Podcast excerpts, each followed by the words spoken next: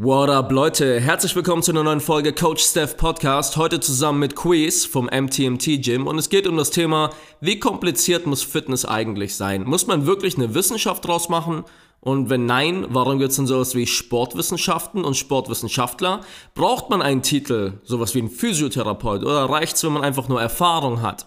Was macht einen guten Personal Trainer aus und was ist mit Liebschau und Pracht? Evidenzbasiertes Training, Studien und all das. Ja, also für alle, die sich mehr Fitness-Themen hier im Podcast wünschen, für euch ist es genau die Folge, weil es geht um nichts anderes außer Deep Dive ins Thema Trainingslehre. Wir haben tatsächlich auch eine zweite Folge aufgenommen, die erscheint dann auf dem MTMT-Podcast, allerdings erst in zwei, drei Wochen, von daher checkt mein Instagram, ich sage euch dann da nochmal Bescheid. Aber bis dahin erstmal viel Spaß mit dieser Folge, auf geht's. Coach, Coach, Coach Steph.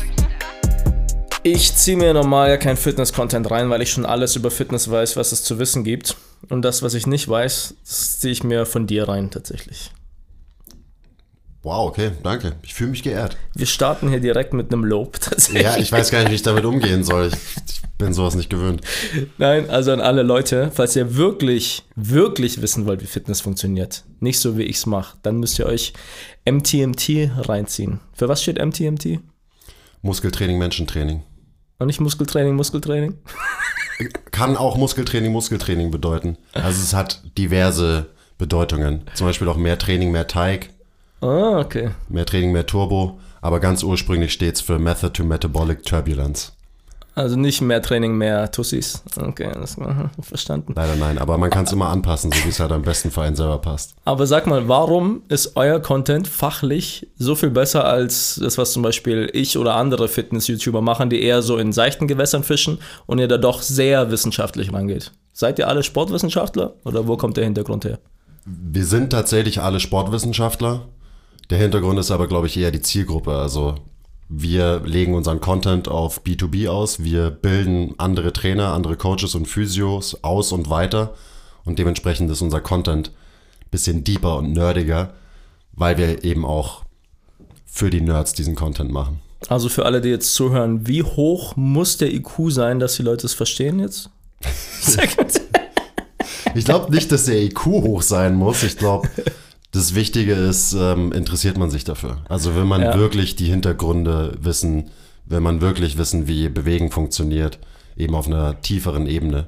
Ja, also nur um euch jetzt da alle abzuholen.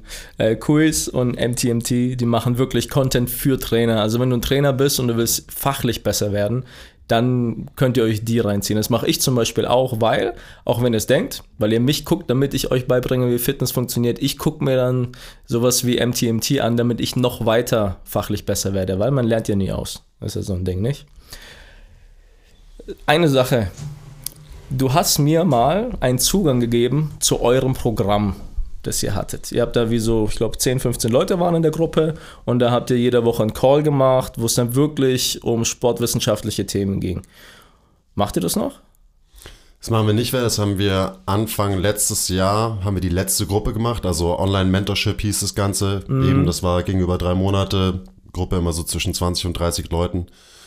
Und inzwischen arbeiten wir quasi daran, dass wir die Inhalte aus diesem aus dieser Ausbildung nehmen und als On-Demand quasi Online-Kurs verfügbar wie, wie ein machen. Fitnessprogramm, was so auf Abruf einfach da ist. Genau.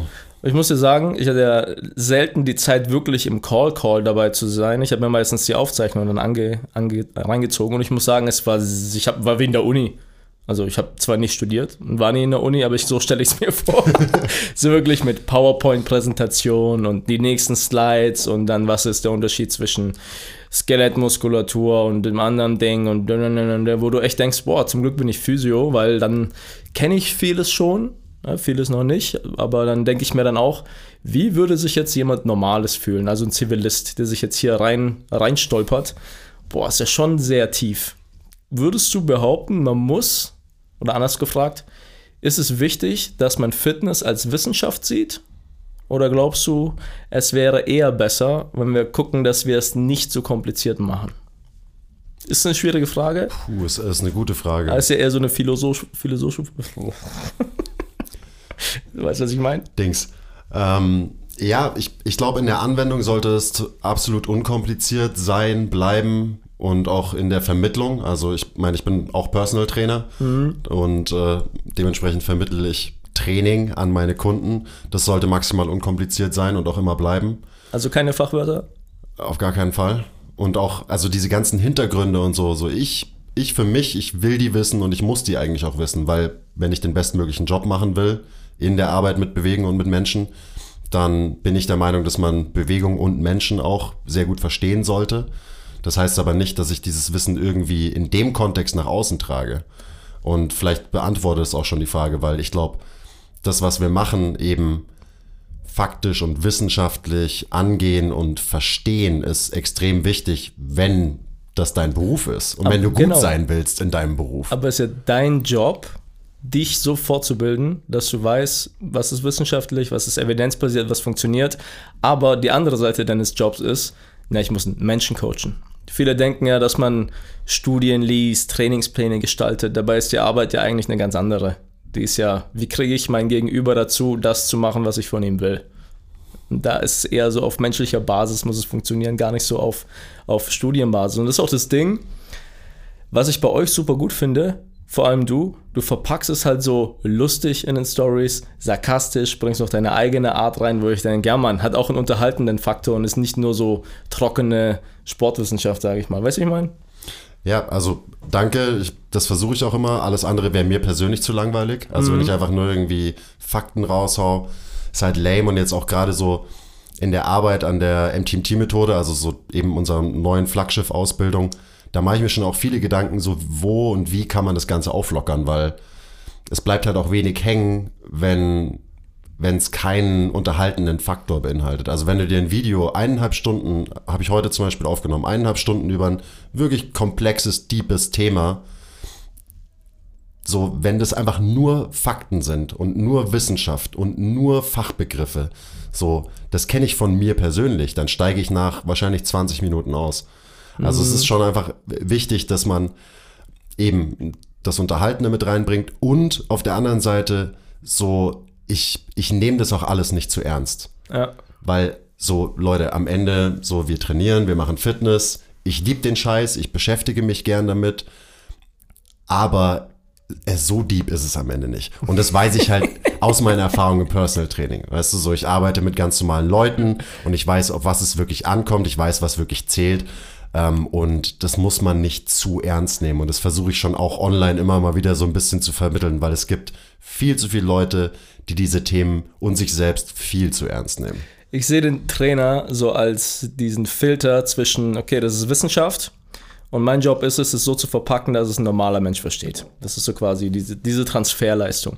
Jetzt ist es natürlich aber so, dass bei diesem Transfer man kann ja nicht in jedes Detail reingehen. Man kann auch nicht für alle Probleme die Lösung differenziert aufsetzen. Manchmal muss man es einfach verallgemeinern, was natürlich auch Angriffsfläche bietet. Und in meiner Position mit viel Mainstream-Reichweite biete ich natürlich Angriffsfläche, indem ich solche komplexen sportwissenschaftlichen Themen manchmal auch so verallgemeiner, dass man so sagen muss, ja, im Großen Ganzen ja, aber man könnte jetzt auch sagen, bla bla bla bla bla bla, so Kritik dran äußern. Wie siehst du das? Jetzt mal direkt die Frage, du kennst ja meinen Content. Welche Pieces von mir, Videos, Instagram-Dinger, sagst du, ah, hat er nicht ganz getroffen? Oder war zu polemisch oder zu populistisch, war zu verallgemeinert? Fällt dir da was ein? Nicht wirklich. Also ich meine, diese ganze, alles was mit Ernährung zu tun hat zum Beispiel, das interessiert mich persönlich einfach nicht so wirklich. So, das mhm. ist einfach ein Thema, das langweilt mich, das hängt mir zum Hals raus. Ich habe mich da mal tiefer und lange auch tief mit beschäftigt und bin zu dem Schluss gekommen, so taugt mir nicht und ist, glaube ich, auch gar nicht so wichtig am Ende des Tages. So also, Gibt es kein Content Piece, wo du sagst, oh, habe ich nicht gefeiert? Sag eins oder zwei. Das, da, da müsste ich jetzt alle auswendig wissen, die alle deine Content Pieces. Also generell, ich mag deinen Content, weil man merkt, so du machst dir mehr Gedanken als das, was man dann am Ende sieht. Also das, was mhm. du dann vermittelst, so, das checkt man. Ähm, und du gehst halt auch differenziert an die Sache ran. Das heißt, du, da haben wir ja gerade in unserem Podcast auch drüber geredet, dir ist ja total bewusst, dass du Angriffsfläche bietest und dementsprechend machst du deinen Content ja so, dass du die halt am Ende gar nicht bietest, weil du schon weißt, was Leute dir dann Genau. irgendwie unterstellen und so. Und das, das nimmst du ihnen von vornherein weg. Also von daher, ähm, und es soll jetzt keine Arschkriecherei sein, mir fällt jetzt nichts ein, wo ich mir irgendwie mal gedacht habe, so, oh, was hat Coach Steff da schon wieder für einen Scheiß erzählt, weil mir aber auch total bewusst ist, an wen du deinen Content adressierst, weißt du? Und dementsprechend, das bedingt ja auch den Inhalt und wie du es kommunizierst. Ja. Und du hast eine ganz andere Zielgruppe als ich oder wir zum Beispiel. So, und das verstehe ich halt. Und deswegen brauche ich auch nicht sagen so, uh, aber bei dem Thema, bei der Übung hättest du auch noch das und das sagen können. Weil eben, ich bin selber irgendwie Content Creator und ich verstehe, du hast eine Zielgruppe und du willst deiner Zielgruppe was vermitteln. Und wenn deine Zielgruppe halt einfach so die breite Masse ist, so dann brauche ich nicht ankommen mit meiner Kritik, weil ich irgendwie sage so, uh, aber da hätte man auch noch das und den Sonderfall und das und so, so weil es halt einfach nicht relevant ist für den Kontext. Die Leute haben ein Hobby. Das Hobby ist, die suchen sich ein Szenario aus. Eins von einer Million Szenarien, auf das es nicht zutrifft, was du im Video sagst. Genau. Das ist, Doc Felix sagt immer, ja, es gibt die alleineziehende Mutter mit acht Kindern, die nur ein Bein hat und auf einem Auge blind ist. Für die, die kann es dann nicht so machen, ja. Aber du bist nicht diese alleineziehende Mutter mit acht Kindern und einer Augenklappe, also du verstehst, was gemeint ist. Weißt du, ich meine. Ja. Anders gefragt, gibt's eine, ein Format oder eine Übung, lass eine Übung machen, wo du häufig auf Social Media siehst, die super beliebt ist, promoted wird von allen möglichen Fitness-Influencern, wo du sagst, ah nee, Mann, irgendwie halb schräg in der Beinpresse mit einem Bein drücken, Kickbacks mit auf dem Rücken liegen und Bein schräg gegenüber, dass es so ultra fancy aussieht und für Instagram perfekt gerichtet ist, wo du für dich in deinem Nerdtum sagst, kriegst Kotzen. Boah, da gibt's viel. Also auch da ist es wieder schwierig, so eine Übung zu nennen, aber Top 3. gerade so ähm, Booty-Influencerinnen, die letztens habe ich was gesehen, da kniest du am Boden und streckst dann in der knienden Position quasi deine Hüfte. Also du setzt dich auf deine Fersen und von da streckst du deine Hüfte und das soll die neue äh, Booty-Übung sein. Also wie ein Hip Thrust, nur in der vertikalen. Ja, aber nicht mal in der, also so schräg irgendwie, aber ja, mehr oder weniger. Also du, du streckst, du bist dann immer noch so nach hinten gelehnt. Also solche Sachen oder dann habe ich, ich habe letztens mal zwei Monate nicht hier bei MTMT im Gym trainiert, sondern in einem öffentlichen normalen Gym. Und da habe ich auch so eine gesehen, die hat immer so quasi einen, einen Hip Hinge, einen einbeinigen RDL gemacht, aber dabei war sie auf einer Bank, also ist auch einseitig auf einer Bank gekniet. Und ich, und ich habe das, also das habe ich eben live gesehen und habe mich so gefragt, so, woher haben die Das habe ich auf Instagram gesehen. ja, also klar hat sie es wahrscheinlich von Instagram, aber da, da bin ich dann halt so, okay, wo, wie kommen Leute auf die Idee, sowas zu machen? Und das sind aber, das sind dann eben Übungen, wo physikalische Grundprinzipien wegignoriert werden. Die regen mich tierisch auf. Ansonsten, ich bin ein Riesenfan von Variation im Training. Ich bin eher kein Fan davon, was ja auch ganz viel kommuniziert wird, so eben, man, jeder muss die Grundübungen machen und die Grundübungen sind die besten, so, da kriege ich's Kotzen, ähm, weil ich mir denke, wir nutzen so wenig Potenzial von dem, was Training gegen Widerstand uns eigentlich bietet. Ähm, von daher, ich bin pro Variation, aber sie muss natürlich sinnvoll sein. Und so Übungen, die halt einfach physikalisch zero Sinn ergeben, so, ja, Äh, ich ich sehe es tatsächlich auch differenziert, überraschenderweise. Surprise. Aber zum Beispiel Liegestütze. Liegestütze ist eine gute Übung. So, es sei denn, du kannst 100 Stück, irgendwann wird es langweilig. Wenn du da jetzt eine Variation einbaust, dass du sagst Liegestütz Shoulder Tap oder Liegestütz aufs Knie oder Liegestütz unten kurz die Hände hoch und runter. Es ändert dir jetzt nicht so viel an der Übung selbst, weil du willst deine Brust trainieren und du machst halt die Bewegung. Was es aber ändert, ist, dass die Leute mehr Spaß dran haben. Ja. Weil die Leute dann wieder was Neues haben, was Cooles. Es macht jetzt Spaß. Man fühlt sich vielleicht auch cool, weil es irgendwie Gangster aussieht. Und wenn du es in einem Trainingsprogramm einbaust, du hast eine kleine Variation, wo ich sage, für mich als Trainer ist es egal, Hauptsache er macht Liegestütze. Aber durch einfach so mal auf die Schulter tappen oder aufs Knie tappen, fühlt er sich dabei einfach viel besser. Weil jede Woche gefühlt was Neues ist im Überraschungsei. Damit kann ich halt spielen. Und wenn jetzt jemand von außen drauf guckt, denkst, ja, ist doch alles Quatsch, brauchst doch alles gar nicht machen. Mach einfach Liegestütze bis nah ans Muskelversagen und fertig. Dann brauchst du den all Firlefanz gar nicht. Wo ich denke, ja, bin ich dabei, aber du verstehst die Leute nicht. Was ich meine? Ja, und das setzt auch voraus, und das ist auch ein Problem, dass es von Krafttraining, Training gegen Widerstand, dass es nur ein Ziel gibt und dass das Muskelaufbau ist. Mhm. So klar ist das ein Ziel von diesem Training, das wir alle machen, aber man kann auch noch mehr Sachen trainieren mit Training als nur Hypertrophie. Okay, hä? Jetzt ich weiß, verstehe ich jetzt nicht. Ist verrückt. Ähm, und ich meine, ein, ein Faktor hast du gerade genannt, so Spaß. Krass wichtiger Faktor. Total. Weil also zum Beispiel, du kannst auch nur hypertrophieren, wenn du tatsächlich trainierst. Und wann trainierst du? Wenn du irgendeine Form von Motivation mitbringst. Und Spaß an der Sache haben ist wahrscheinlich der beste Motivator, damit man anfängt zu trainieren und man, damit man dran bleibt. Das ist ein Faktor. Und dann gibt es natürlich auch noch andere physiologische Faktoren. Also mhm. eben wir beschäftigen uns sehr gerne mit Bewegung, mit Biomechanik oder Bewegungswissenschaft, wie auch immer du es nennen willst. So, ich liebe den Scheiß.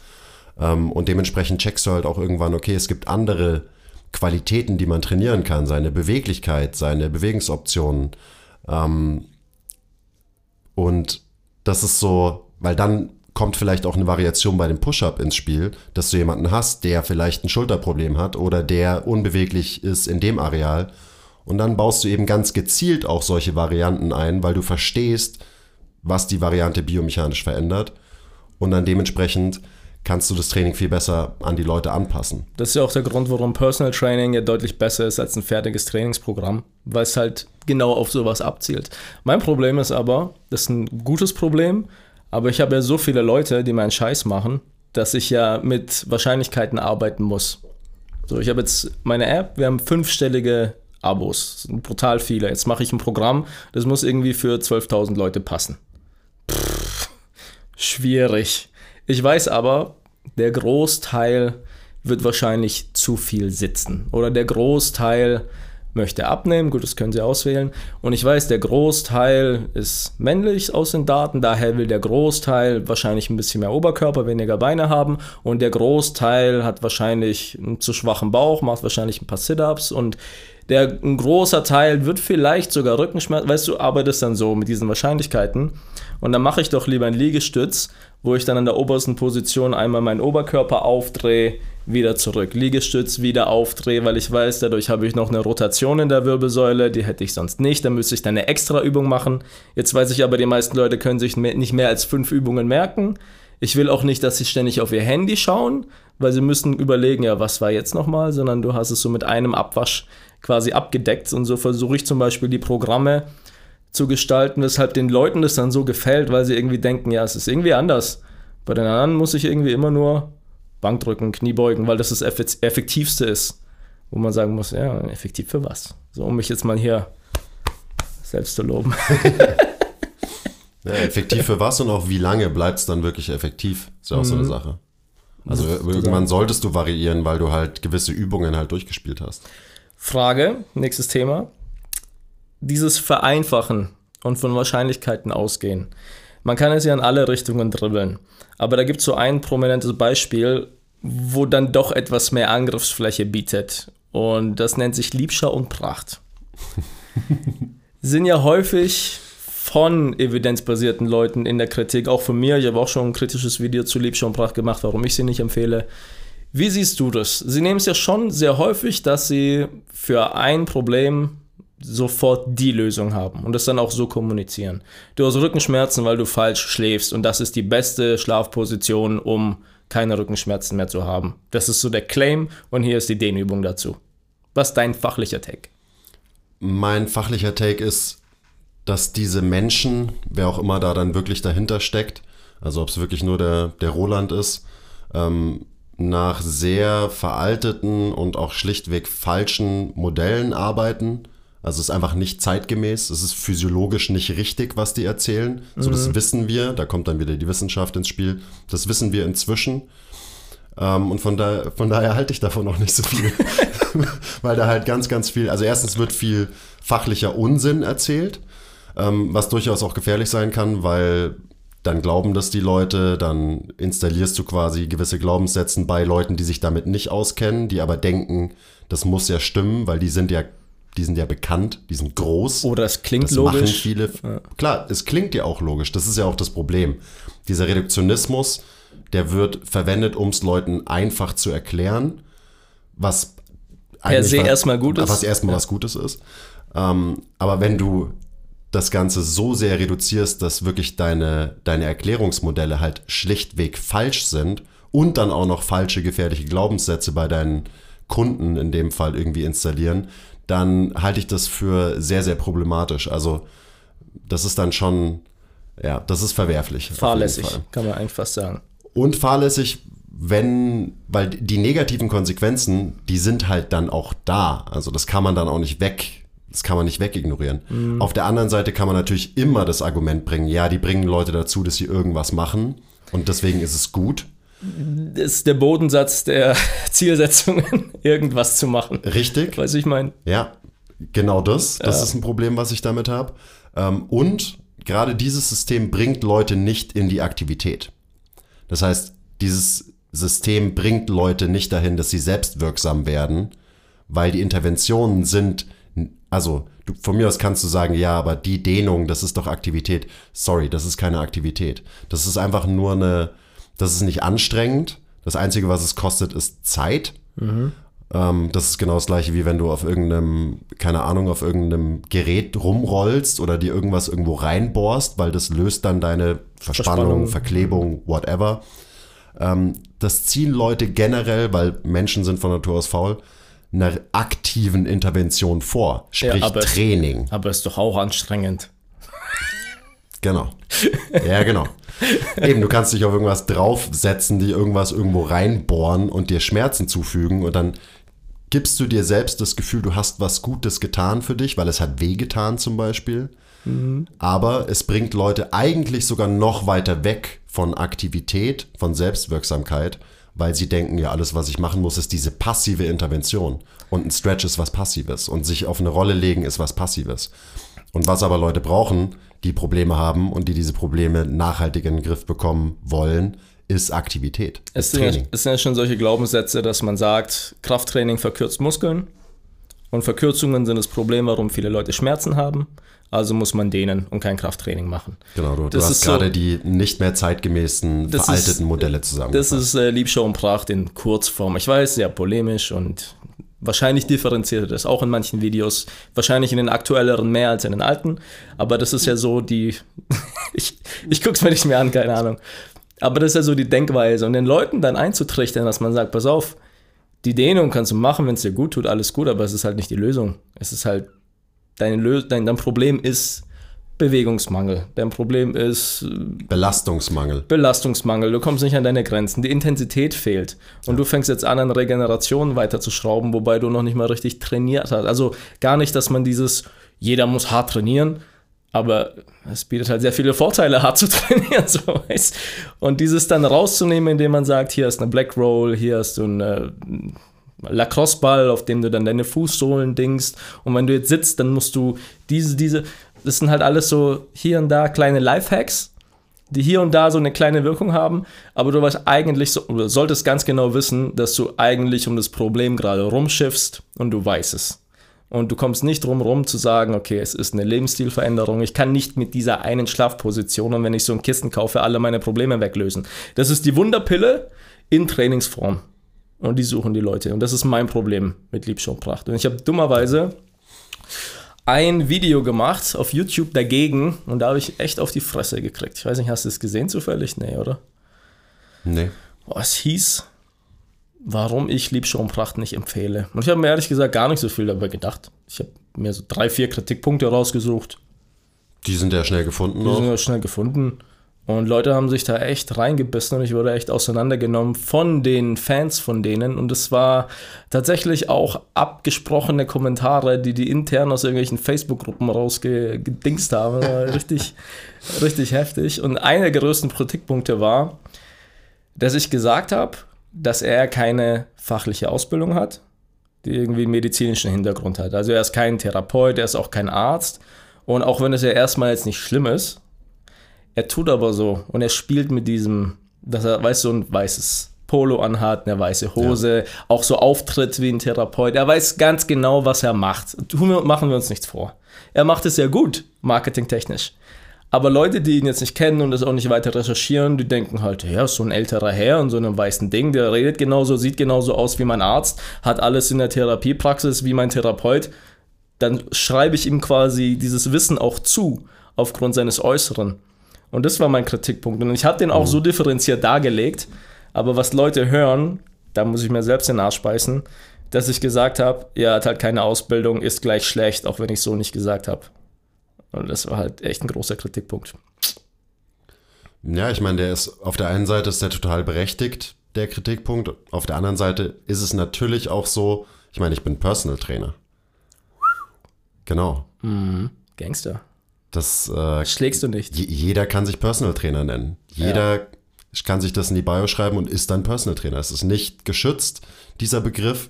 Ähm, von daher verstehe ich auch auf der anderen Seite den Struggle, wie es ist, ähm, wenn du in, also in Anführungszeichen keine Ausbildung hast oder so. Ja. Weil das ist in diesem Fitnessbereich ganz, ganz oft so, dass Leute keine Ausbildung haben, weil es eben zum Personal Trainer gibt es viele Ausbildungen. Wir bieten auch eine an, die sind halt irgendwie privat. Ähm, und dementsprechend ist es auch schwierig zu differenzieren, okay, der Typ heißt Personal Trainer und der Typ heißt Personal Trainer. Und der eine hat bei eine, MTMT was gelernt, der andere hat eine OTL äh, B-Lizenz gemacht. Oder gar keine. Oder so.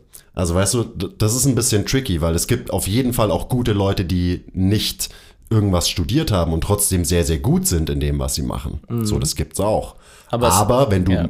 fast schon medizinische Ratschläge gibst, weil da geht's immer um Schmerzen, dann sieht das Ganze ein bisschen anders aus. Sehe ich auch so. Vor allem, wenn du es an die breite Masse rausgibst und dann kommen die ganzen Probleme dazu, über die wir schon gesprochen haben. Äh, Titel sind halt ein Hinweis ob die Person gut sein kann. Genau. Gut, wenn die Person irgendwas vorzeigen kann, dann weißt du zumindest, sie hat sich mit dem Thema beschäftigt und es ist so ein Grundmaß an Verständnis hoffentlich da.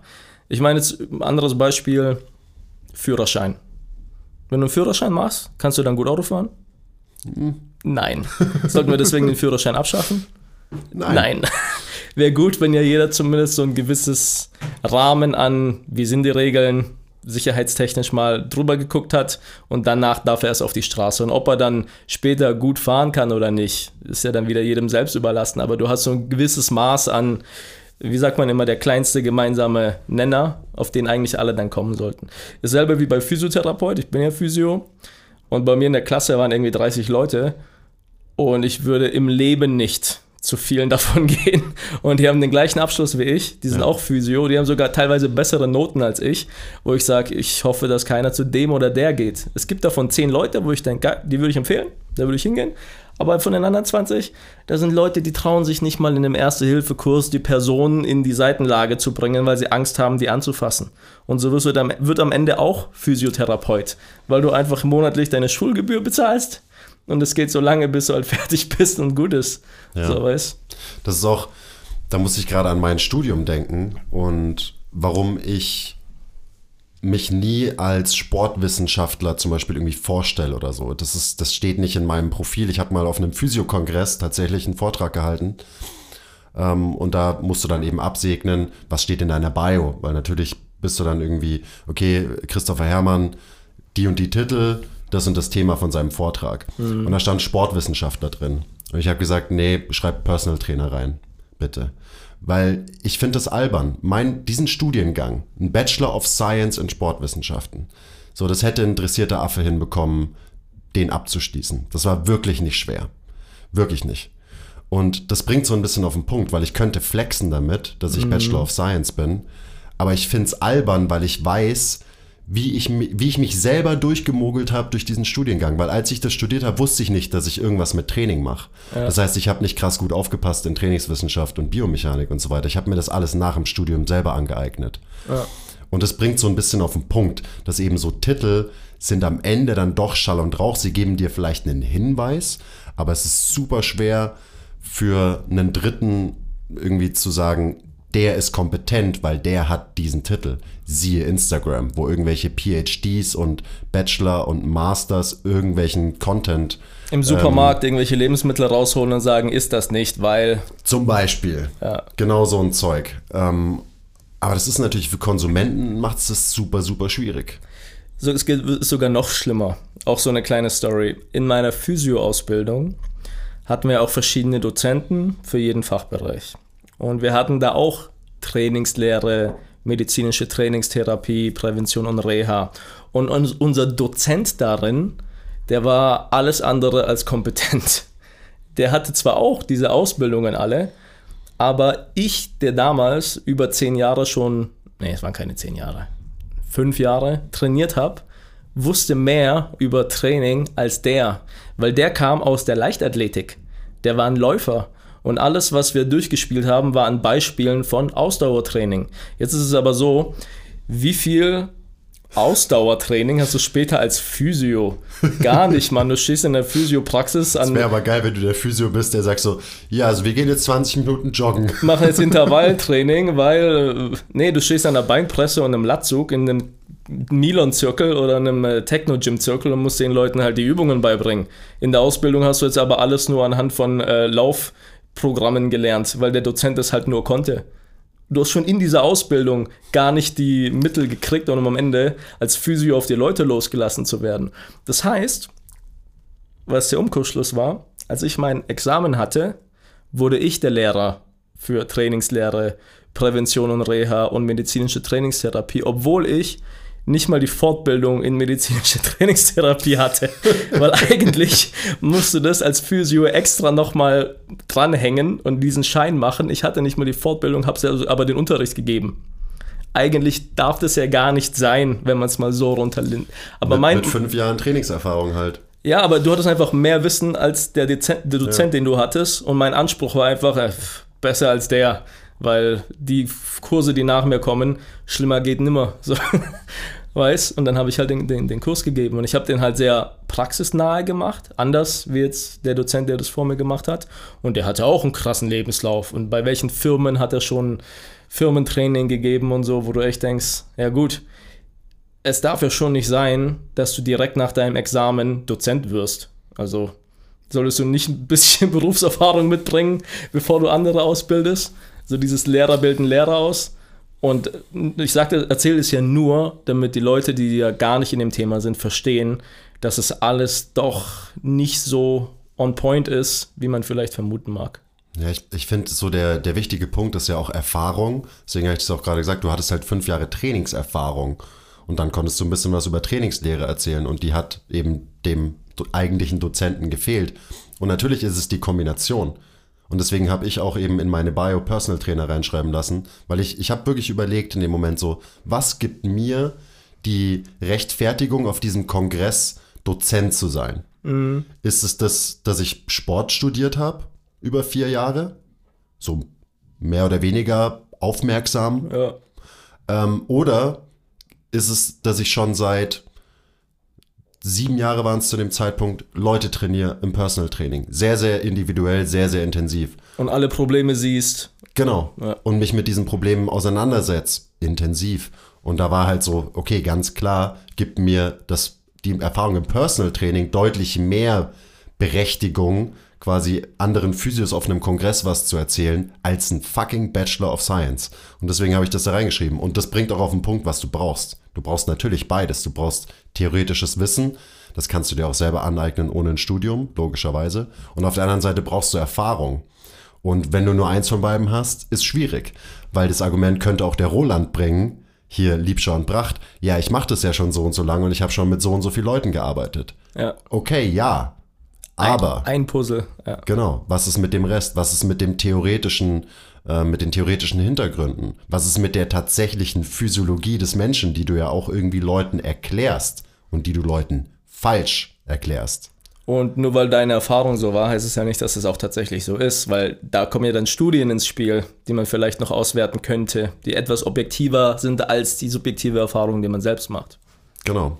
Also das ist, ist ein, wichtig, ein, großer, großer Teil von der Theorie, ist natürlich ähm, dieses wissenschaftliche, evidenzbasierte Arbeiten und einfach die, das theoretische Wissen, das sollte natürlich aus, ja, ordentlichen Quellen stammen. Ich habe immer zwei Sätze, die ich meinen Schülern mitgegeben habe, die ich auch jetzt Personal Trainer mitgeben würde. Der erste Satz ist, wenn die Person, mit der du jetzt die Übung machst, das noch nicht mal gesund hinkriegt, wie soll sie es dann krank hinkriegen? Weißt, wenn du als gesunde Person keine Kniebeuge hinkriegst, wie kriegst du es dann hin, nachdem, keine Ahnung, dein Kreuzband gerissen ist und operiert ist? Ist ja nicht leichter. Also solltest du ja erstmal diese grundlegenden Bewegungen erstmal erarbeiten und dann spezieller werden. Der zweite Satz, den ich immer mitgegeben habe, ist, es ist schwierig, was von einem Patienten zu erwarten, das du selber gar nicht vorführen kannst. So, weil jetzt soll die Person irgendeine Übung machen, du kriegst sie als Therapeut gar nicht hin, weil du fucking 30 Kilo Übergewicht hast. Und du hast nicht mal die Balance, auf einem Bein irgendwas zu machen. Und du hast die Übung selber nie gemacht, siehst unbeholfen aus. Und während du das machst, erklärst du jetzt noch, was der machen soll, der vielleicht Angst hat, weil er vor zwei Wochen operiert ist, Schmerzen hat und jetzt keinen Fehler machen will. Und du kommst halt nicht sehr souverän dann rüber. Und am Ende ist genau das, du musst in deiner per Person so souverän sein, dass du es auch gut verkaufst. Dass dein Gegenüber mhm. sich betreut fühlt, sicher fühlt, der hat Ahnung, zumindest redet er so, also mache ich es mal und vertraue ihm. Und diese, diese Compliance, die ist halt häufig auf der Strecke. Findest du, dass es ein Problem ist? Dieses, wie auf Englisch sagt man, carry yourself, aber wie tritt man auf als Personal Trainer? 100 Prozent. Ähm, es ist lustig, dass du die Frage stellst, weil das so ein Thema ist, über das ich in letzter Zeit mehr nachgedacht habe, weil eben bei Physios, da ist es schon fast normal, dass ganz viele Physios eben selber vielleicht gar nicht so aktiv sind und ähm, ich sage auch nicht, dass jeder Physio irgendwie Krafttraining machen muss. Ich war aber erstaunt, wie wenig das machen. Genau, das ist dann Andersrum, auf der anderen ja. Seite halt auch, auch wieder wahr. Ähm, und jetzt gehen wir mal zu Trainern, weil also wir haben viel mit Physiotherapeuten zu tun, weil eben die kriegen Training und Bewegung nicht beigebracht. Also oft, nicht, nicht immer, aber oft kriegen sie es nicht das beigebracht. Das ist ein kleiner Teil in der Ausbildung, ja. Genau, also und dann hängt es von Dozenten ab.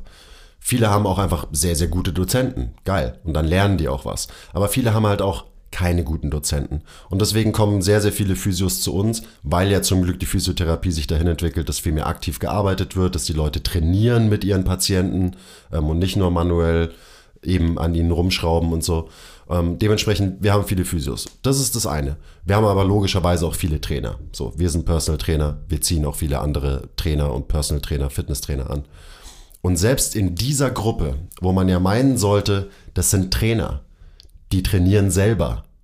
Selbst in dieser Gruppe sehe ich viele Leute, die nicht so aussehen, die sich nicht so verhalten, also nicht so geben, das was du gerade gesagt hast mit how you carry yourself. Ich habe auch keinen. Es gibt keinen deutschen es Begriff. Es gibt keinen deutschen Begriff, aber das trifft sehr gut. Wie man sich selbst gibt. Vielleicht. Genau, wie, wie du dich gibst, wie du dich ähm, und dazu gehört, wie du aussiehst, also einfach körperlich. So hast du ein paar Muskeln, ähm, auch wie du dich anziehst, wie, wie du stehst. Du, richtig. Ja. Deine Haltung, also deine Haltung, die man sehen kann, aber auch deine innere Haltung diesem Thema gegenüber. Und ich sehe ganz, ganz viele Trainer, die das nicht mitbringen, die das nicht erfüllen, meiner Meinung nach. Und das ist problematisch. Nicht jeder Trainer muss aussehen wie Chris Bumstead. Das ist auch Völlig klar, darum mhm. geht's nicht. Aber jeder Trainer sollte zum Beispiel in der Lage sein, selber eine Kniebeuge machen zu können, weil das gehört auch dazu. Das ist dann der Verhaltenspart, nicht nur dieser Aussehenspart. So. Und hast du selber überhaupt Spaß am Training? Weil wenn du selber keinen Spaß am Training hast, dann wird es verdammt schwer, diesen Spaß am Training weiterzugeben und zu vermitteln. Und wie gesagt, das ist nur eine Beobachtung und natürlich ist meine Stichprobe ähm, sehr begrenzt. Trotzdem mache ich mir da meine Gedanken und auch so ein bisschen Sorgen in letzter Zeit. Lustig, dass du sagst Stichprobe, weil mein Problem ist, als Fitness-YouTuber, ich bin ja so lange da aus diesem Game raus, dass meine Beispiele ja meistens so fünf Jahre alt sind. Fair. Fair. Ich müsste theoretisch mal wieder so ein praktische, praktische Monate in dem McFit trainieren, um zu gucken, hm, wie ist denn die Lage? Was ist denn gerade, was geht denn ab? Weil auf was ich immer zurückschließe, ist das, was ich vor, bevor ich mein eigenes Gym hatte und bevor ich mich komplett in meine eigenen vier Wände komplett autark gemacht habe, mal wieder in ein öffentliches Gym gehen und einfach mal gucken, was trainieren die alle für eine Scheiße zusammen, um wieder neue Beispiele rauszuziehen. Aber ich glaube, das hat Stell, sich gar nicht... Ich dir eins, da hat sich nichts verändert. Okay. Pass auf, ich habe aufgehört zu trainieren in öffentlichen Gyms vor ähm, über acht Jahren. Dann bin ich zur MTMT gekommen, dann habe ich nur noch hier trainiert. Wirklich nur noch. Ja. Und jetzt vor zwei Monaten habe ich mal zwei Monate eben, wie gesagt, in einem öffentlichen Gym, in einem normalen Gym trainiert. Ähm, acht Jahre Unterschied, kein Unterschied, was du so siehst. Da hat sich nicht viel geändert, außer dass eben Leute teilweise total weirde Übungen machen, die sie auf Instagram gesehen haben, die biomechanisch, anatomisch, bewegungstechnisch keinen Sinn machen. Das ist vielleicht neu dazugekommen, dass noch mehr Fuckery Ja. hier und da herrscht. Und vielleicht haben sich die Extreme verändert. Man weiß, es gibt mehr Informationen inzwischen. Und das heißt, es gibt mehr gute Informationen und es gibt mehr schlechte Informationen. Dementsprechend siehst du, glaube ich, Leute, die deutlich besser trainieren noch als vor, keine Ahnung, acht Jahren. Und es gibt aber auch Leute, die halt schlechter trainieren als vor acht Jahren, weil vor acht Jahren haben alle ungefähr gleich trainiert. Und jetzt gibt es so die breite Masse, da hat sich nichts verändert, in der Mitte. Ja. Und dann gibt es halt noch mehr von den Extremen, die viel besser trainieren, sage ich mal, und dann andere, die schlechter trainieren, weil sie eben Das wollte ich Bullshit gerade sagen, Internet weil es gibt haben. sicherlich jetzt Zuhörer, die sagen, ja, aber ich trainiere viel besser, weil ich gucke mir Videos an, befasse mich mit dem Thema. Aber die werden wahrscheinlich dir auch sagen können, aber was ich sonst noch im Gym sehe, ist eine Katastrophe. Klar, die Leute, die hier zuhören, die sind ja schon Ausnahme. So, das ist ja nicht die Regel. Leider. Die meisten Leute rennen halt einfach ins Gym und machen irgendwelche Sachen. Was cool ist. So, es ist auf jeden Fall besser, als nicht ins Gym zu rennen und gar nichts zu machen. Also auch besser Hüftbeuger zu dehnen, damit die Rückschmer Rückenschmerzen weggeben und ein äh, Triggerball-Set bei Liebscher und Pracht kaufen. Ähm, ja. Sehr viel besser. Nee, nee, alles gut. alles gut. Nee, um nochmal zu dem Punkt zurückzukommen. Das Problem, was wir ja mit vermeintlich falschem Content haben, sind ja die sogenannten Nocebos. Zum Verständnis ist es das Gegenteil von dem Placebo. Placebo ist ja ein positiver Effekt, den du dir einredest oder dem du einem gewissen was weiß ich, Medikament oder Supplement zuschreibst. Und alleine, weil du diese Erwartungshaltung daran hast, tritt ein positiver Effekt bei. Wenn du dies aber nicht hättest, würde es nicht stattfinden. Ja? Deswegen muss man ja Studien verblinden, dass man gar nicht weiß, kriege ich das Placebo oder kriege ich einen tatsächlichen Wirkstoff, um diesen Effekt auszuschließen. Und dasselbe gibt es auch negativ, also dieses Nocebo. Also wenn jetzt du denkst, ah, ich darf die Übung nicht machen, weil dadurch kriege ich Rückenschmerzen und du glaubst es, machst die Übung, ja, dann kriegst du Rückenschmerzen. Und du verbindest in deinem Kopf, das ist böse, weil 1, 2, 3, obwohl es eigentlich gar nicht so ist, aber du hast schon diese negative Erwartungshaltung. Und das ist ja das Problem, was Leute wie Liebscher und Pracht oder schlechte Fitness-Influencer setzen, indem die dir Angst vor einer Bewegung, Angst vor einer Übung machen und konnit, konnit, kon, wie sagt man, äh, heute kann ich irgendwie gar nicht mehr Deutsch sprechen. Konnuieren? Konnotieren? Konnotieren, guck mal hier, lerne ich auch was. Konnotieren ist sogar noch negativ in deinem Kopf. Ja. Siehst du es auch so? Ähm, 100 Prozent. Also, das ist das, was ich vorhin gemeint habe, als ich davon gesprochen habe, dass eben Liebscher und Pracht zum Beispiel gewisse Glaubenssätze in Leute installieren. Das sind ganz oft Nocebos. Die habe ich damit gemeint. Und das beste Beispiel ist eben, du schläfst falsch. Ja. So, deswegen hast du Schmerzen. Und das Gefährliche daran ist, Leute wollen das hören. Leute wollen nicht hören, du hast Schmerzen, weil, du, weil dein Lebensstil scheiße ist, weil du dich nicht bewegst, weil du dich nicht belastest und so weiter, sondern Leute wollen eine einfache Antwort auf ihr komplexes Problem. Und Schmerz ist immer ein komplexes Problem. Immer. Ausnahmslos. Und da sind die Nocebos dann halt ganz, ganz schnell gestreut. Egal, ob es heißt, der und der Muskel ist verkürzt oder du sitzt falsch oder du schläfst falsch und so weiter. Ähm, und Nocebo ist das eine, also dass man dann quasi eine negative Erwartungshaltung hat, die erfüllt wird, die eintritt, einfach nur weil man sie hat. Ja. Das ist das eine. Ähm, und das andere ist halt dieser Punkt, dass Leute, ähm, ja, wei- die passiv sein wollen, weiter bestärkt werden in ihrem Passiv passiven sein. Dasein. Ähm, also ja, äh, zusammengefasst, es gibt ganz, ganz viele Probleme jetzt mit, ich sag mal, Leuten wie Liebscher und Pracht. Ähm, und ich weiß nicht so in der Fitnessbranche, ich glaube ehrlich gesagt, dass dieses Pro Problem Nocebos größer gemacht wird, als es wirklich ist Okay. in der Fitnesswelt. Ähm, weil eben so die, die evidenzbasierte Bubble, die ja so auf Instagram auch sehr aktiv ist, ähm, die nimmt das immer gerne als Aufhänger, zu sagen, alles ist schlecht, weil alle sagen oder verwenden nozebische Sprache oder wenn es ein Wort ist oder so. Und da frage ich mich dann oft so, ist, ist es denn wirklich so? Es sind so viele Leute da draußen, die sagen, das ist falsch und du darfst das nicht machen, weil das ist gefährlich. Ich nehme das gar nicht so wahr. Mittlerweile also ich glaube glaub, ich das Problem auch. wird größer gemacht, als es tatsächlich ist. Aber es ist nach wie vor ein Problem, versteht mich nicht falsch. Mittlerweile glaube ich nämlich nicht mehr, weil wir doch sehr, wir regulieren uns selbst, indem du halt schnell eine Reaction machst und einen outest, dass er doch keine Ahnung hat und so komplett in das andere Extrem rüberschwenkst, hast du doch schon so ein bisschen Qualitätsmanagement. Einfach, dass man gegenseitig guckt, was erzählt der andere, was erzählt der andere. Man darf da nicht zu sehr abdriften, sonst wird es zu kompliziert und zu beefig, zu negativ, dann guckt sich auch mal keiner an. Ja. Ja, aber so ein bisschen auf den Fußspitzen sein und zu gucken, hm, hm, weißt du, ich meine, ich, ich sehe es anders gesagt, so ein fairer Wettbewerb. Weißt du, ein bisschen gegenseitig assi sein, aber nur zum Wohl aller und auch mit ein bisschen Spaß und dem anderen auch genug Luft lassen. Sowas finde ich cool. Das wäre schön, ja. So ein bisschen Trash-Talk, wie, wie ob es das beim Basketball ist oder beim, beim Thai-Boxen oder auch im Kraftraum, dass man den anderen halt so ein bisschen Pi sagt, einfach nur damit der so ein bisschen härter noch trainiert, weil er sagt, ja, die Pisser zeige ich es auch wieder. Sowas fehlt mir so in der Szene, es geht dann oft, einer ist beleidigt. Ja. So, weißt du, es ist so, Safe, weil Trash Talk, ich spiele Basketball und Trash Talk mag ich ganz gerne. Die Sache ist ja, am Ende vom Spiel schüttelst du dir die Hand und du bist cool. genau. Und davor redest du Trash. Und das ist das, was fehlt in, eben in, in unserem Bereich, gerade in diesem Online-Fitness-Bereich. Und jetzt so bei dem Punkt Nocebo, deswegen habe ich auch gesagt, der wird oft so ein bisschen überspielt oder ein bisschen zu groß gemacht. Die Frage ist ja, wo, wo fängt das Nocebo an? Weil ich kann, das machen wir ganz viel. Wir wollen, dass Leute besser trainieren. So, das ist quasi eine von unseren Aufgaben, die wir uns gesetzt haben. Und ist es ein Nocebo, wenn ich jemandem sage, hey, du kannst besser trainieren? Ist das ein Nocebo? Und das meine ich mit, wo, wo hört es oder wo, wo, wo fängt es an? Wenn ich jemandem sage, du machst das falsch und das ist gefährlich, wie du es machst, das ist ein Nocebo, definitiv.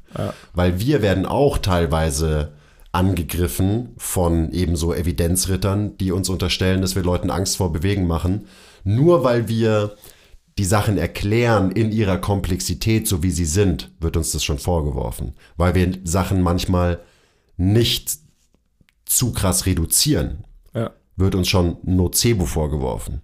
Und das ist halt, das ist auch wieder so, das existiert auf einem Spektrum und die Sache ist kompliziert. Weil bei jemandem zu sagen, hey, du machst die Übung, du kannst sie aber auch besser machen, das ist kein Nocebo. Aber manche Leute behaupten, dass das schon ein Nocebo ist. Also es ist, äh, es ist, ein bisschen kompliziert und wie du merkst, ich mache mir da auch viele Gedanken Ja, drüber, ab- logischerweise. Aber genau das, was du sagst, ist so ein bisschen mein Problem mit dieser evidenzbasierten Szene, weil die holen sich alle nur gegenseitig einen runter, wie toll sie sind und wie dumm Fitness-Influencer sind. Wo ich denke, ich würde mal behaupten, diese Mainstream-Fitness-Influencer, die ach so schlimm sind, die haben mehr von ihrem Job verstanden als du.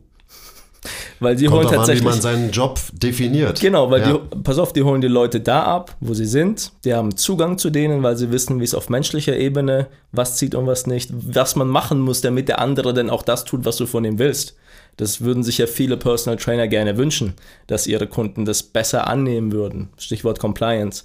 Und wenn du dann natürlich mit Studien und was weiß ich was für Evidenzen um dich wirfst, was eigentlich keiner versteht und irgendwie ist es auch so trocken, dass es keiner hören will, außer du bist in dieser Bubble und geistig drauf, drauf auf, jo, dann verstehst du deinen Job halt nicht. Du bist dann nicht mehr der Link zu der Person, die das Ganze am Ende umsetzen muss. Und wenn wir jetzt überlegen, was unser eigentliches Problem ist, dass die Gesellschaft ungesund ist oder Bewegungsmangel hat, Übergewicht hat, dann muss unser Lösungsansatz ja auch gesellschaftstauglich sein und nicht in dieser Bubble äh, hin und her geschoben werden. Und dann ist halt die Frage, hast du deinen Job verstanden?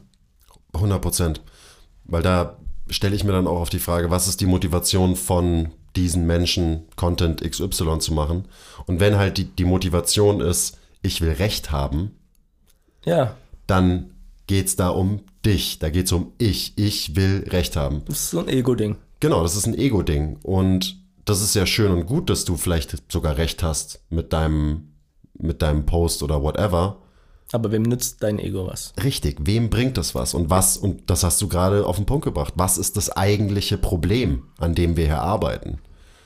An dem wir arbeiten sollten? Und daneben, was ist deine Motivation? Ist deine Motivation, dass du deine Glaubenssätze die ganze Zeit verteidigst und bestätigst?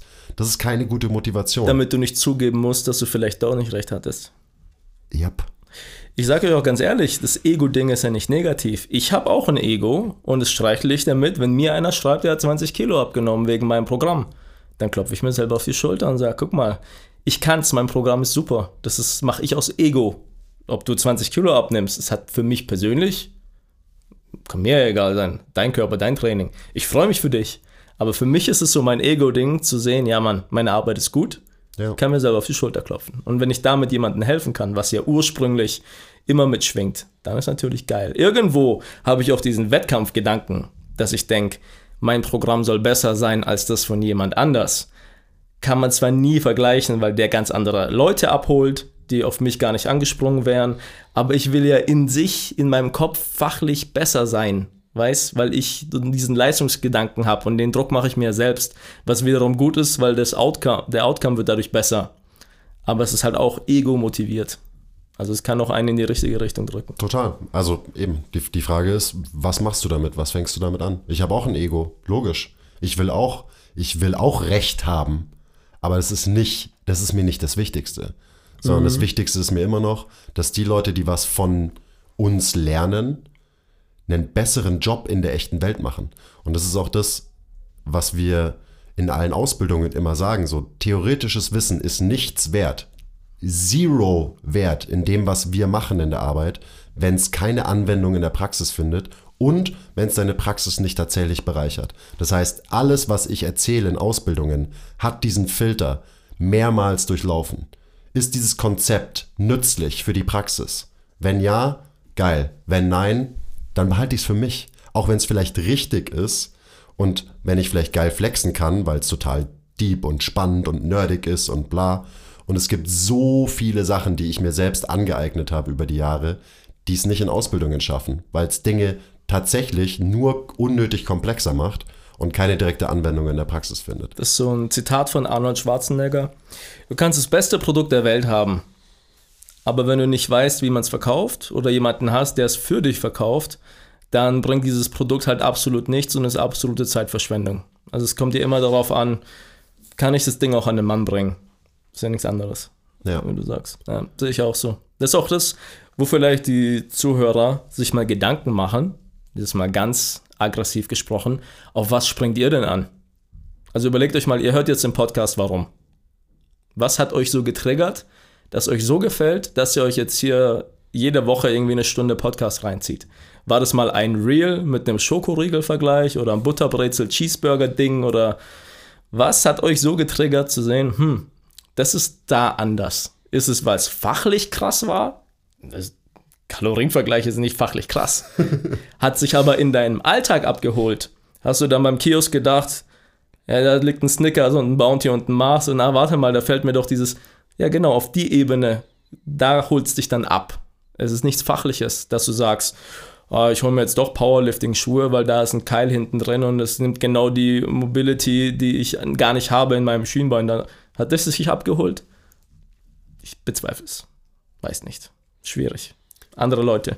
Ich glaube, es ist generell eine gute Übung, die ich auch selber regelmäßig mache, sich die Frage zu stellen, okay, warum folge ich den Leuten, denen ich folge? Warum finde ich die gut, die ich gut finde? Und dann auch, warum finde ich die nicht gut, die ich nicht gut finde?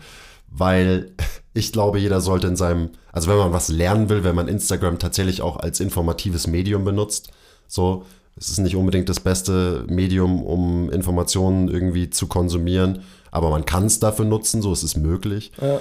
Und wenn man das tut, dann ist es extrem nützlich, Leute in seinem Feed zu haben, die eine andere Meinung haben als man selbst. Mache ich tatsächlich. Ich habe viele Leute, die komplett unterschiedlicher Meinungen gegeneinander sind, aber auch als meiner Meinung. Ja. Weil ich einerseits natürlich wissen will, hm, habe ich was übersehen?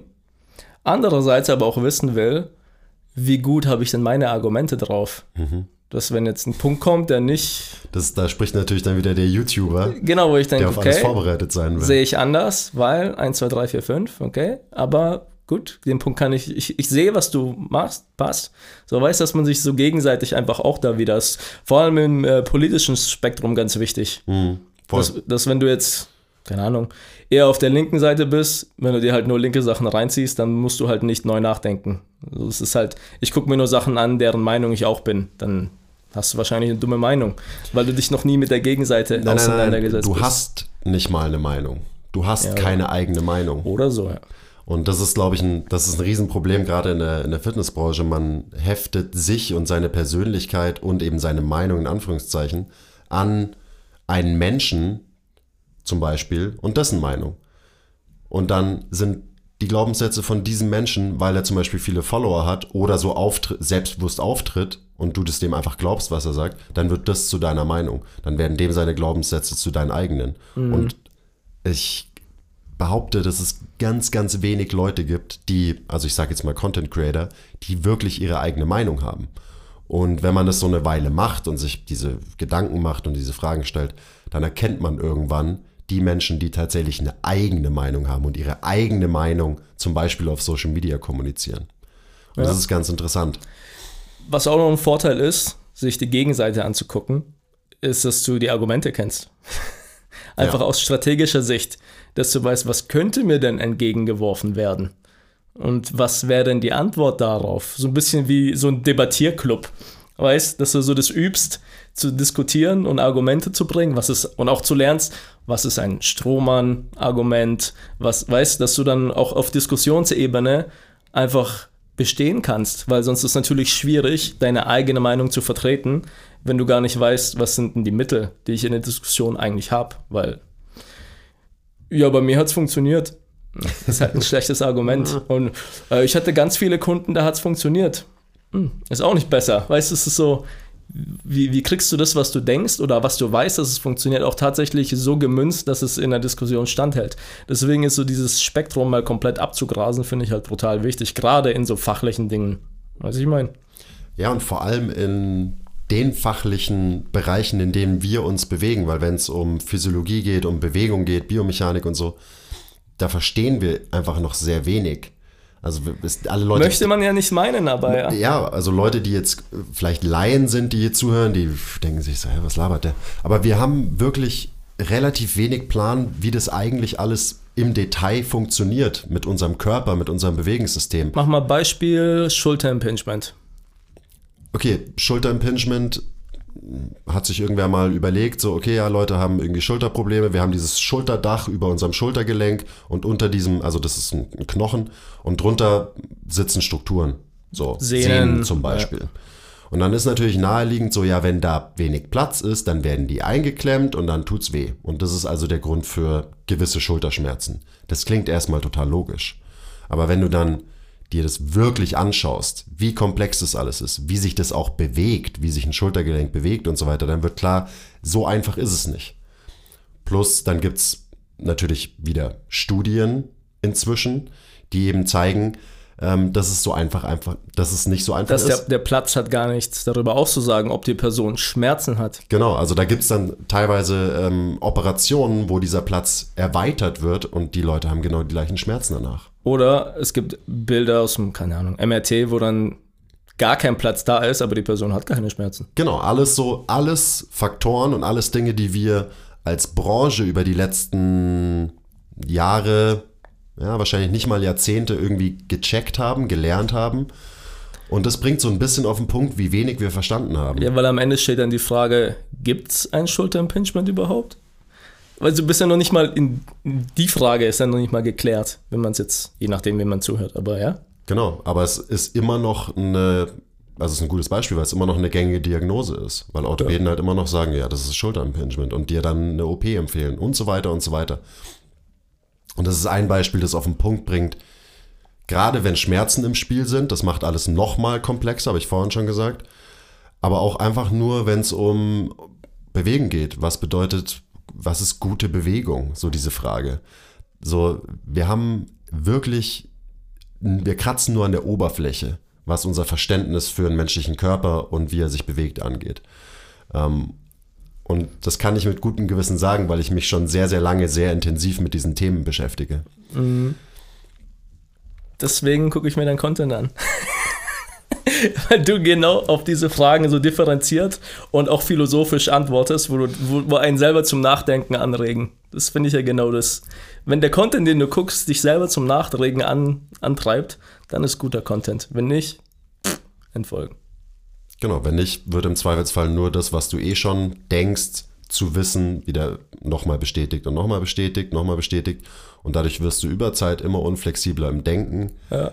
Um, und immer, du wirst immer weniger fähig, dir deine eigene Meinung über Themen bilden zu können. Also ich habe bei mir so einen Filter eingebaut. Wenn ich jetzt so Informationen kriege, dann überlege ich mir immer, kann ich das Ganze optimieren? Was ist Kosten-Nutzen? Wie kann ich daraus einen Prozess machen und wo könnte der funktionieren? Das klingt erstmal komplex, aber jetzt mal ein ganz simples Beispiel. Jemand möchte abnehmen und will joggen gehen. Dann ist natürlich Kosten-Nutzen und ich sehe halt ganz großes Problem, diese Überwindung, eine Stunde joggen zu gehen. Ist halt sehr hoch. Wenn du jetzt aber überlegst, der könnte auch eine Stunde spazieren gehen. Überwindung gering. Kosten-Nutzen aber gar nicht so unterschiedlich.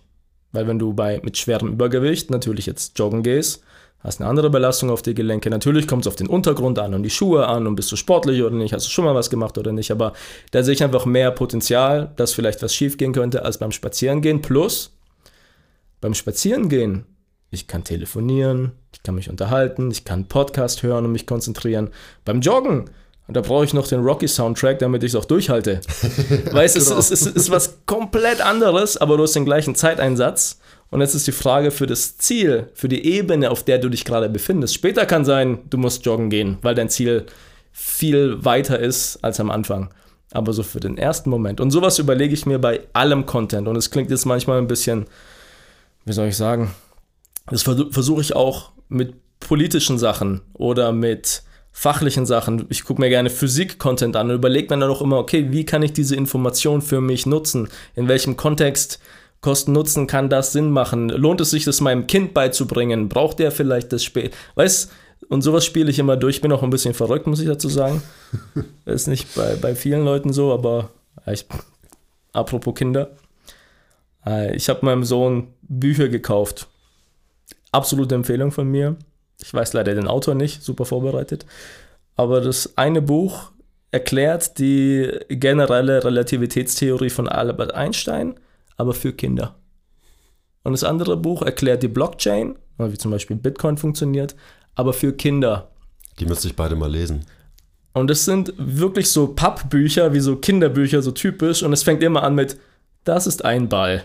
Ist so eine Seite. Und dann kommt die nächste Seite, das ist Susi. Susi hat den Ball. Weißt du, und so geht ja. es. sind auch wirklich nur 12, 13 Seiten, kostet aber auch nur 8 Euro.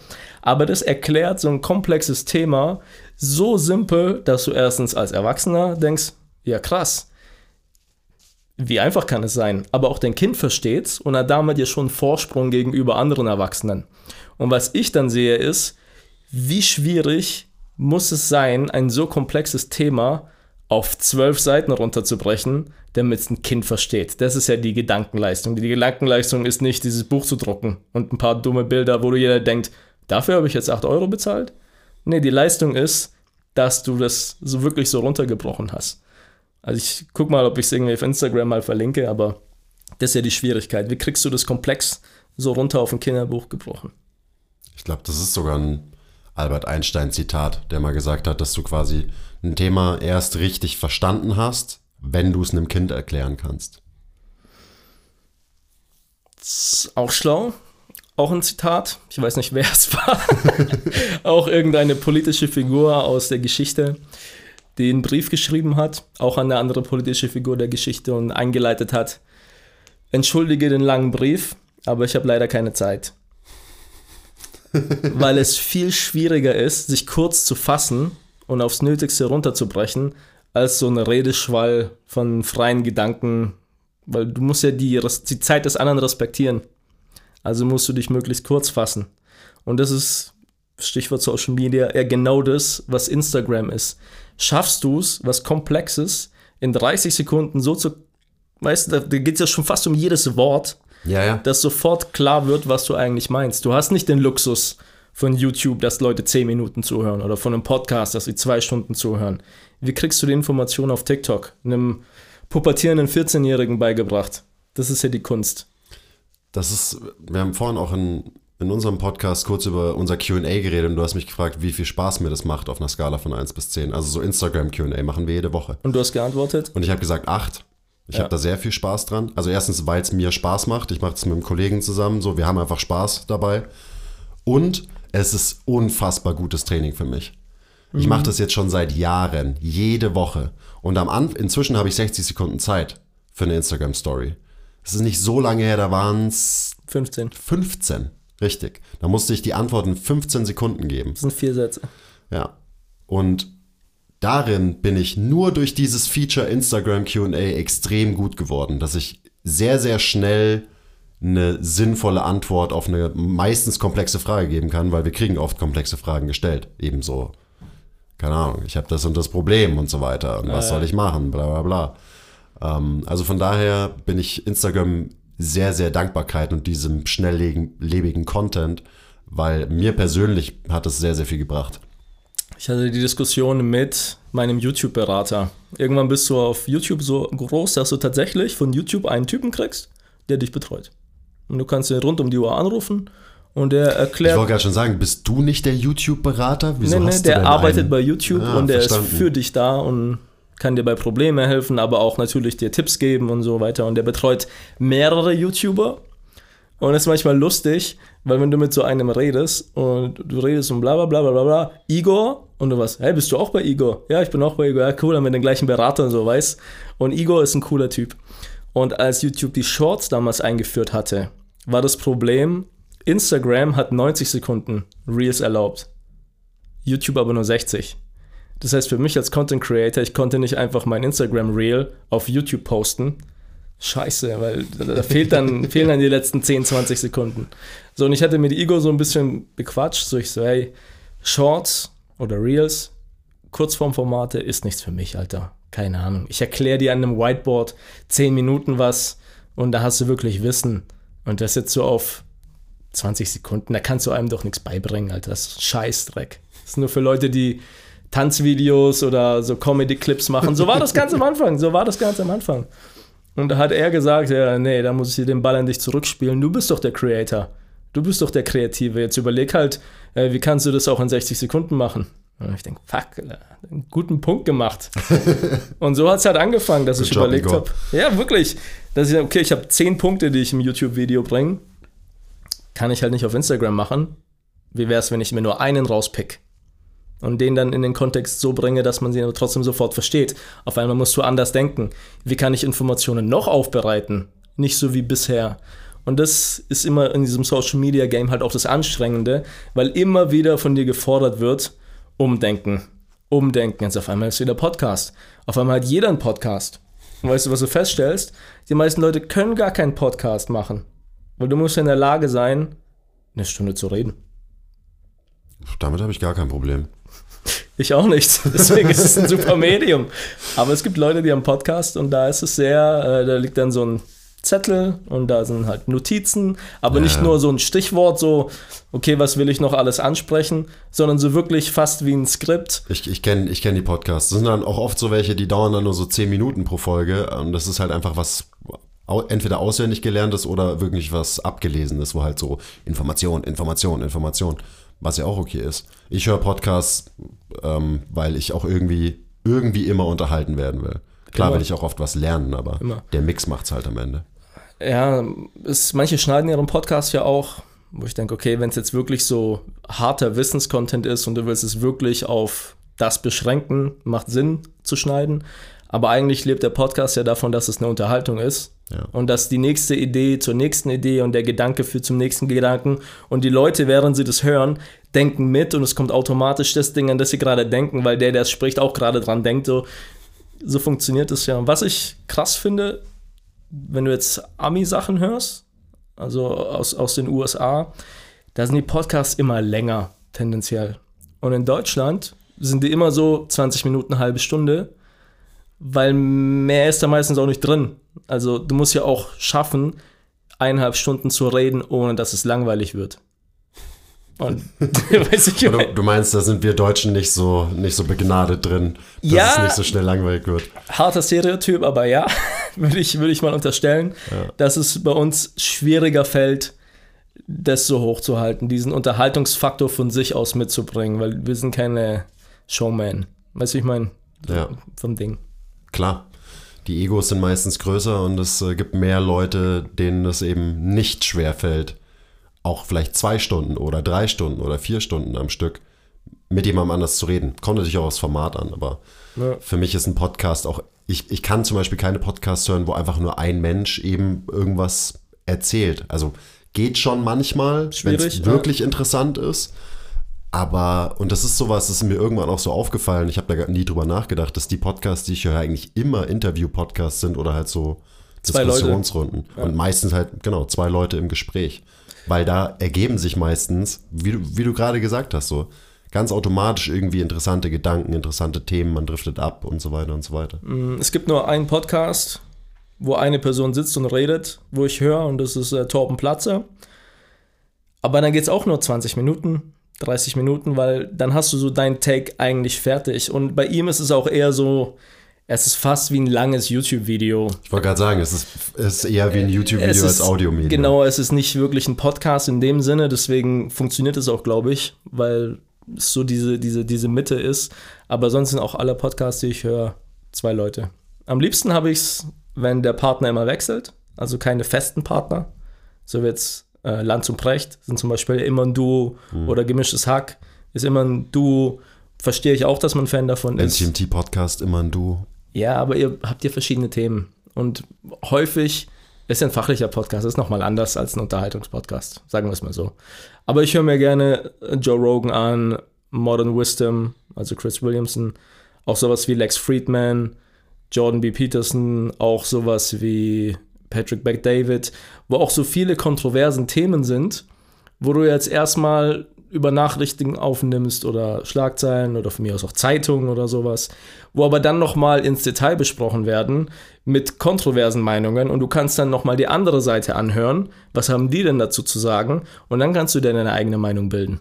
Weißt? Ja. Und sowas, da finde ich Podcast halt das perfekte Format.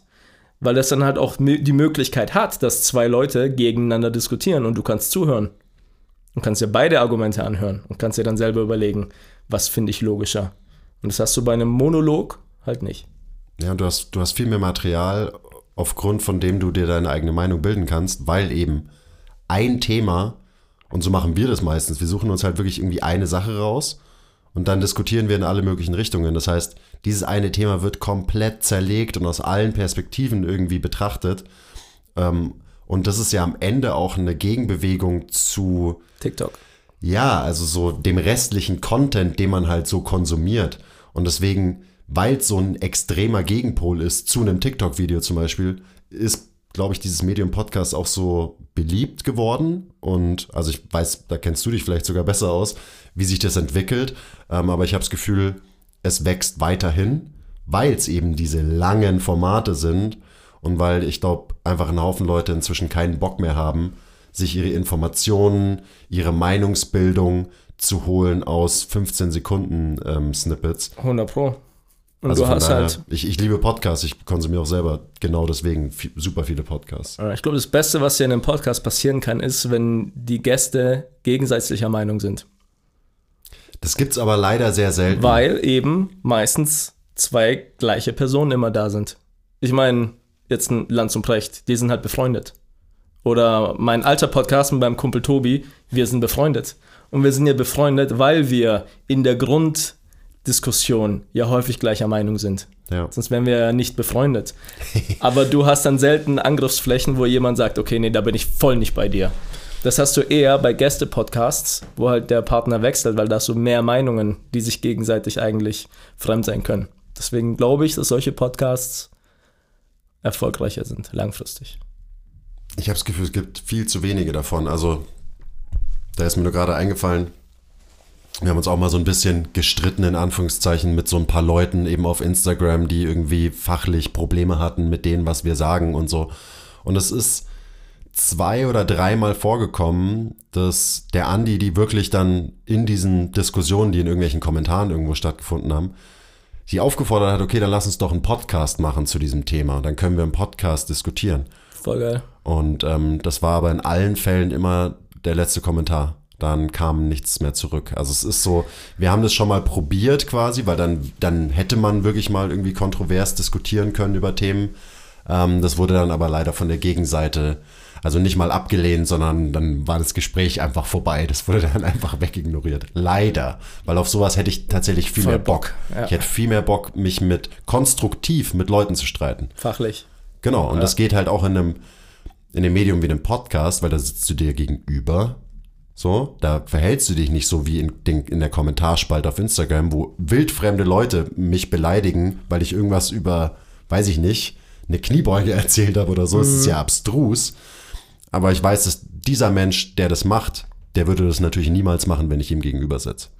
Beziehungsweise er müsste dann auch spontan auf was reagieren und hat nicht eine ganze Nacht Zeit, sich äh, Sein nächstes Kommentar zu überlegen. die, die richtige Studie auch rauszusuchen, damit er oberschlau klingen kann. Aber auf sowas, Ah, richtig. Es war nämlich auch mit so Studienleuten, ähm, die dann eben nicht mehr reagiert haben. äh, Macht Sinn jetzt. also da ich ja auch öfter gerne mal meine Meinung raushaue und auch gerne was Kontroverses sage, ich bin auch einer, der sagt, ey, wenn du ein Problem hast, komm zum Podcast. Und es ist mir scheißegal, ob du ein Influencer bist oder ein normaler Typ, Zivilist. Lass es machen. Triff mich Podcast, Bro. Nach der Schule, Podcast. Kam bisher auch noch nie äh, zustande tatsächlich, würde ich mich aber freuen. Ich sehe eher das Problem in der Durchführbarkeit, weil du müsstest ja einen neutralen Boden schaffen. Das richtig. Weil der ja. würde ja nicht zu dir herkommen, da klingeln, dann dir die Hand geben, dann läufst du runter, wirst einen Kaffee, hängt deine Jacke. Es ist ja nicht dieses, könnte auch sein, wenn, wenn man abgeklärt genug ist, dass die Diskrepanz fachlich ist und nicht menschlich, aber das traue ich vielen Leuten nicht zu.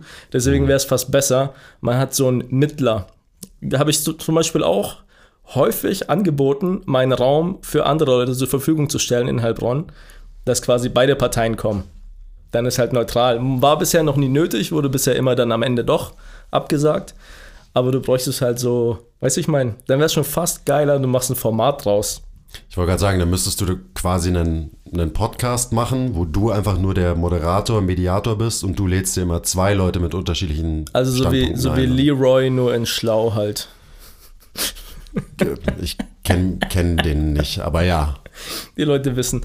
Äh, ich hatte es vorhin ähm, abseits des Mikrofons her erzählt, dass ich auch für eine Sendung angefragt wurde äh, von öffentlich-rechtlicher Seite. Und ich glaube, dass ich nicht genommen werde, weil ich im Vorgespräch zu differenziert war. Ich hätte mehr Brust, Bizeps, dicke Titten sagen müssen. Dann wäre ich in die Sendung wahrscheinlich gekommen. Aber da ich meinen Standpunkt sehr logisch mit Argumenten differenziert wiedergegeben habe, ist es wahrscheinlich nicht das, was gesucht wird. Aber ich werde eine Reaction auf YouTube draus machen. Perfekt. Free Content für dich. Ist ja auch für die Leute interessant zu wissen, weil die sagen dann sowas wie, äh, da an Babel 13 Fragen, Doc Felix, die hätten dich hinstellen sollen. Wo du denkst, ja, aber es ist nicht gewollt in solchen Formaten. Es ist eher gewollt. Ein Extrem dem anderen Extrem gegenüber, damit auch Unterhaltung entsteht. Aber wenn beide jetzt differenziert sprechen und am Ende stellst du fest, die sind sogar gleicher Meinung, interessiert halt keinen. Weißt, es ist halt nicht das, was dann die Leute zieht.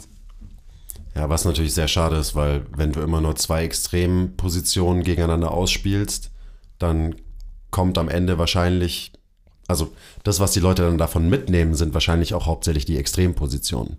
Und das ist ja, das ist ja Genau. genau das Problem. So es, gibt ja ein, es gibt einen Gewinner in dieser Diskussion. Ja, und so sollte es auch zum Beispiel jetzt, also wieder zurückzukommen auf unsere Branche, in der Fitnessbranche halt eigentlich nicht sein. So, weil es gibt kein Schwarz oder Weiß, es gibt ganz viel Grau und es gibt in Grau in jedem Farbton, den man sich vorstellen kann.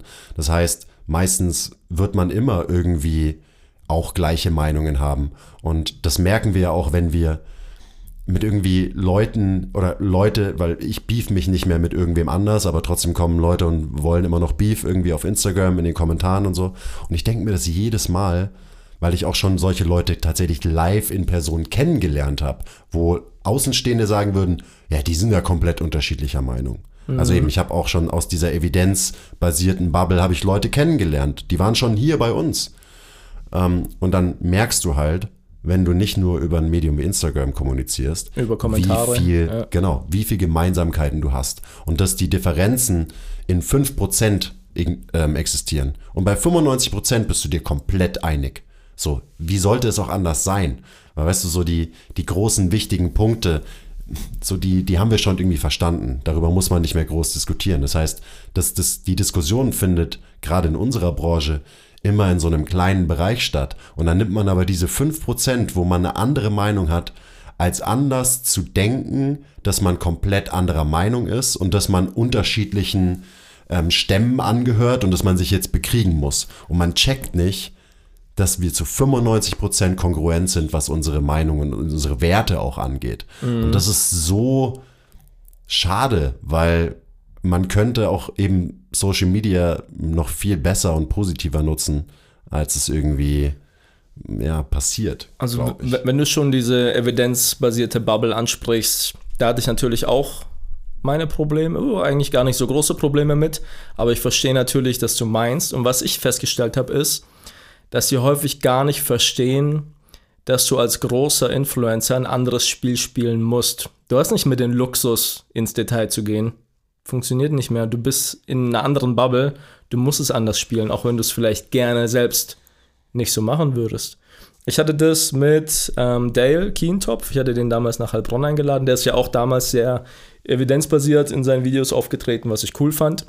Und ich habe schon gemerkt, ja, ich habe auch ein paar Schwachstellen bei mir. Komm, ich lade ihn mal ein. Wir hatten auch damals einen Podcast gemacht, aber auch schon echt drei, vier Jahre her. Und häufig merkst du, dass wenn du den Leuten, wie jetzt im Dale, er war ein super korrekter Typ, wenn du ihm erklärst, pass mal auf, ich erkläre, was mein Problem ist, wie würdest du es denn lösen? Dann stellst du fest, er würde das Gleiche sagen wie du. Zum Beispiel. Genau das meine ich. Ja. Gar nicht jetzt auf Dell bezogen, aber wenn ich jetzt sage, du hast 100.000 Leute, die werden das jetzt hören und du dürftest denen einen Tipp mitgeben. Welcher wär's? Du könntest 100.000 Leute positiv beeinflussen. Du darfst aber nur einen Tipp geben. Würdest du die Chance nutzen und würdest einen Tipp rausgeben, wo du denkst, von diesen 100.000 Leuten passt er für 80.000, für 20 nicht? Oder würdest du sagen, nein, es ist ja nicht möglich, für jeden der Einzelnen die perfekte Lösung zu geben, also gebe ich gar keinen Tipp. Weil eine andere Möglichkeit gibt es ja nicht. Willst du einem Haufen Leute helfen oder willst du niemandem helfen? Hm. Genau, also nimmst du an und sagst natürlich, ich würde lieber tendenziell Leuten helfen als nicht, müsste mich aber auf einen Tipp reduzieren, auch wenn ich weiß, es ist nicht möglich. Also tue ich innerhalb dieses Frames mein Bestes, diesen Tipp entweder so zu wählen, dass er dem Großteil der Leute hilft und ihn vielleicht auch so differenziert wiedergeben, dass für die, die es vielleicht nicht hilft, er aber verständnisvoll rübergebracht ist, dass sie verstehen, was sie daraus machen können, würdest du eher machen. Ja, also wie würdest du das gestalten? Auf einmal kommst du auf der gleichen Seite raus. Ja. So. Und das ist das Problem. Es ist eher so ein Kommunikationsproblem untereinander und so ein Verständnisproblem untereinander, dass man gar nicht auf demselben Spielfeld ist. Ich kann auch sagen, aber wir sind auf demselben Spielfeld, Mann. Eben genau. Das ist, das, das ist, ist ja genau das. der Punkt, ja. Das ist ja das. Das, das bringt es auch auf den Punkt. Weiß. Und das sehe ich tatsächlich als eine Hürde auf Social Media in der Bubble, die wir durch Podcast, glaube ich, lösen können. Vielleicht äh, machst du ja mal ein kleines, ein kleines Event oder noch einen weiteren Podcast, wo du gegensätzliche Meinungen einlädst und eine Diskussion moderierst oder so. Ich wäre auf jeden Fall gerne sofort am Start, weil ich. Ah, ich, ich würde es schon gerne machen, ich ey. liebe das ja eigentlich. Also über dieses Zeug auch wirklich diskutieren und Argumente austauschen und so, weil dann kann ich endlich mal das ganze nerdige Wissen, was ich mir angeeignet habe, endlich mal nutzen. Loslassen und weißt du, einfach, einfach mal raushauen und so.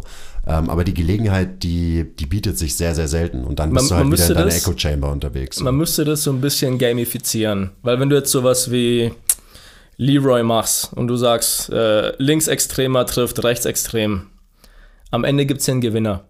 Du schmeißt dann Themen rein, Klimawandel, Migration, Bildung oder von mir aus E-Mobilität, wo die dann halt gegenseitig argumentieren. Das Problem ist, die Leute gucken sich das an und einer der beiden wird halt gewinnen. Aber wer soll jetzt gewinnen? Willst du, dass der Rechtsextreme gewinnt? Nö. Willst du, dass der Linksextreme gewinnt? Auch nicht. Aber das Problem hast du, du hast da keine Mitte am Ende, weil die sich wahrscheinlich nicht einig werden. Du müsstest es so spielen, dass du es eher wie eine Quizshow machst, dass es eher einen lustigen Charakter hat, dass es gar nicht so sehr die Meinung der Zuschauer beeinflusst, sondern es ist eher so ein freundschaftlicher Wettbewerb. Die können aus zwei verschiedenen Bubble kommen, aber du wirfst ihnen jetzt andere Fragen rein, die vielleicht gar nichts mit dem Thema zu tun haben, damit es so insgesamt eher lustig wird oder du lässt sie auch tatsächlich physisch antreten, dass es gar nicht so ein hitziges Diskussionsding wird, sondern es ein bisschen auch unterhaltsam ist, dass auch Leute, die jetzt vielleicht gar nicht so im Thema drin sind, sich trotzdem auch unterhalten fühlen und dann noch was mitnehmen. Also jetzt, jetzt war es ein politisches Beispiel, wir können auch ein Fitnessbeispiel nehmen. Lass, lass einen evidenzbasierten mit dir hier diskutieren, aber wir machen noch ein paar Fitnessübungen zwischendrin.